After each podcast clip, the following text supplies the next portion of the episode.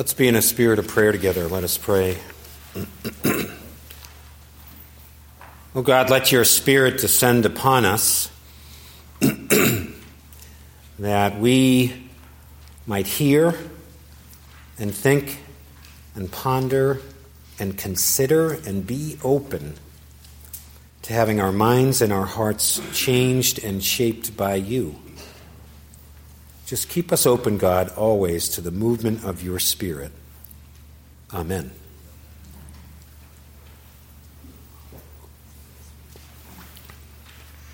And from that text, Simon and his companions hunted for Jesus. When they found him, they said to him, "Everyone is searching for you." He answered, "Let us go on to the neighboring town so that I may proclaim the message there also. For this is what I came out to do." That's why I am here. That is why I was put on this earth by God, to do this work, to be this person, to live this way. That is why I am here.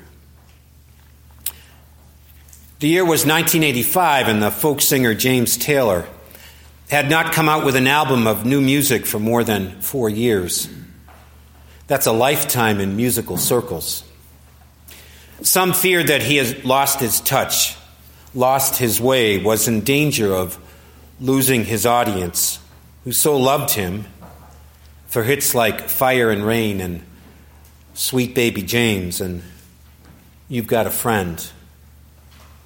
Like many humans, like me, and maybe you perhaps at some point, he had hit a patch in his life where he wondered about just what he was called to do with his time on earth, who he was called to be, what his one true calling was, what he was made to do, why he was here, his reason for being, his raison d'etre.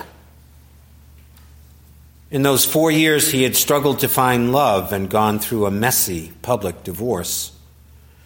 He had struggled to find meaning and faced into and overcome drug addiction. He had struggled to find purpose for the better part of those years. And then one day it finally hit him. And so he wrote a song about that epiphany, and it's called "That's Why I'm Here." Have you heard that song? That's why I'm here.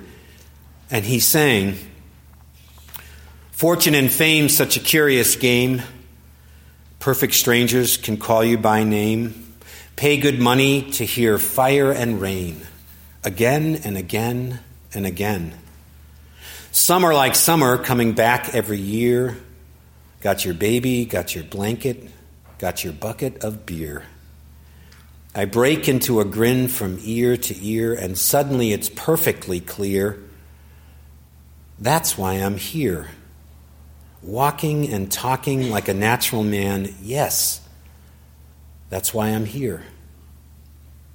Taylor was given a gift, the knowledge, the surety, the trust, the discovery of knowing why he is here on the earth, to sing, to entertain, to bring joy and hope and memories and music into the life of his fans and the life of this world.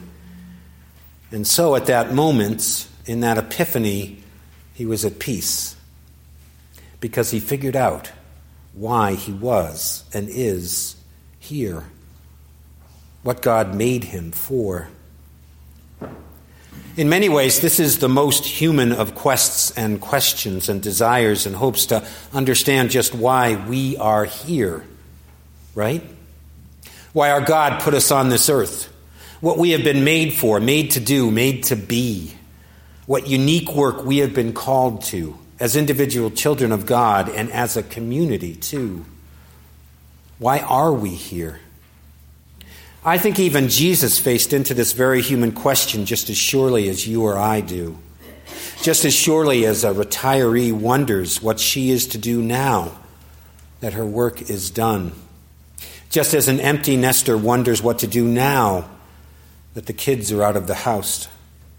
Just as a new parent wonders what to do now that he is responsible for this tender little life cradled in his arms. Just as a young person in high school or college looks out at a long life ahead of them and wonders now, just who am I supposed to be?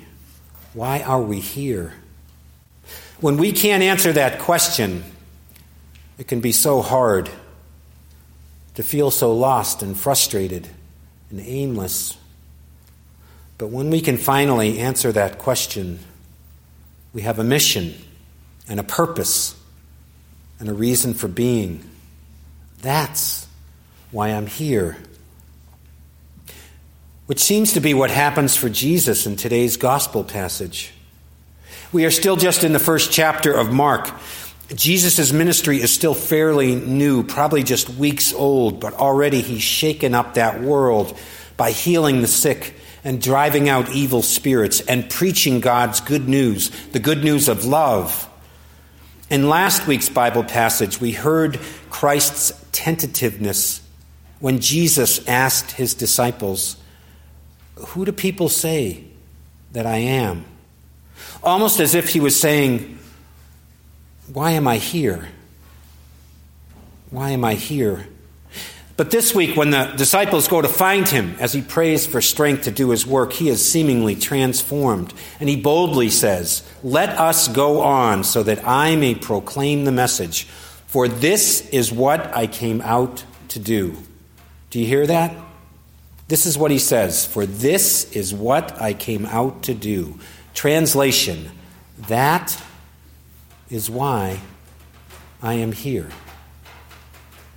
In that moment, he realizes, almost for the first time, clearly who he is called to be, what his work is to be, whom he is called to serve, and what lies ahead for his one life. That is why he is here. Which brings me to a question on this, our annual meeting Sunday, I'd ask us to ponder as we gather for the three hundred thirty-second time in our history as God's people here in our little corner of creation. Friends, why are we here as church, claiming Pilgrim Church as our faith home? What is our purpose, our reason for being, our call, our summons, our mission? To worship God on a Sunday in January or February and be still for just an hour or so. To claim quiet time with God in the midst of a busy week with work and kids and so much to do. To share a pew with old, old friends and catch up on neighborhood and family news. To be known and to know others, to seek meaning and purpose, to be a part of something bigger, greater than us alone, to hear some good news in the midst of a world that can feel as if it is filled with only bad news these days. Why are we here? We are here, perhaps out of duty or out of habit, or maybe even out of a greater need, to understand how life fits together somehow. Just how does this mystery called human life make sense? And we are here because mom or dad made us come, or because we really like the donut holes at coffee hour, or because, you see, I've been carrying around this great weight all week, the weight of guilt, the weight of regret, of fear, and worry, and I need to let it go, and I need to give it over to God.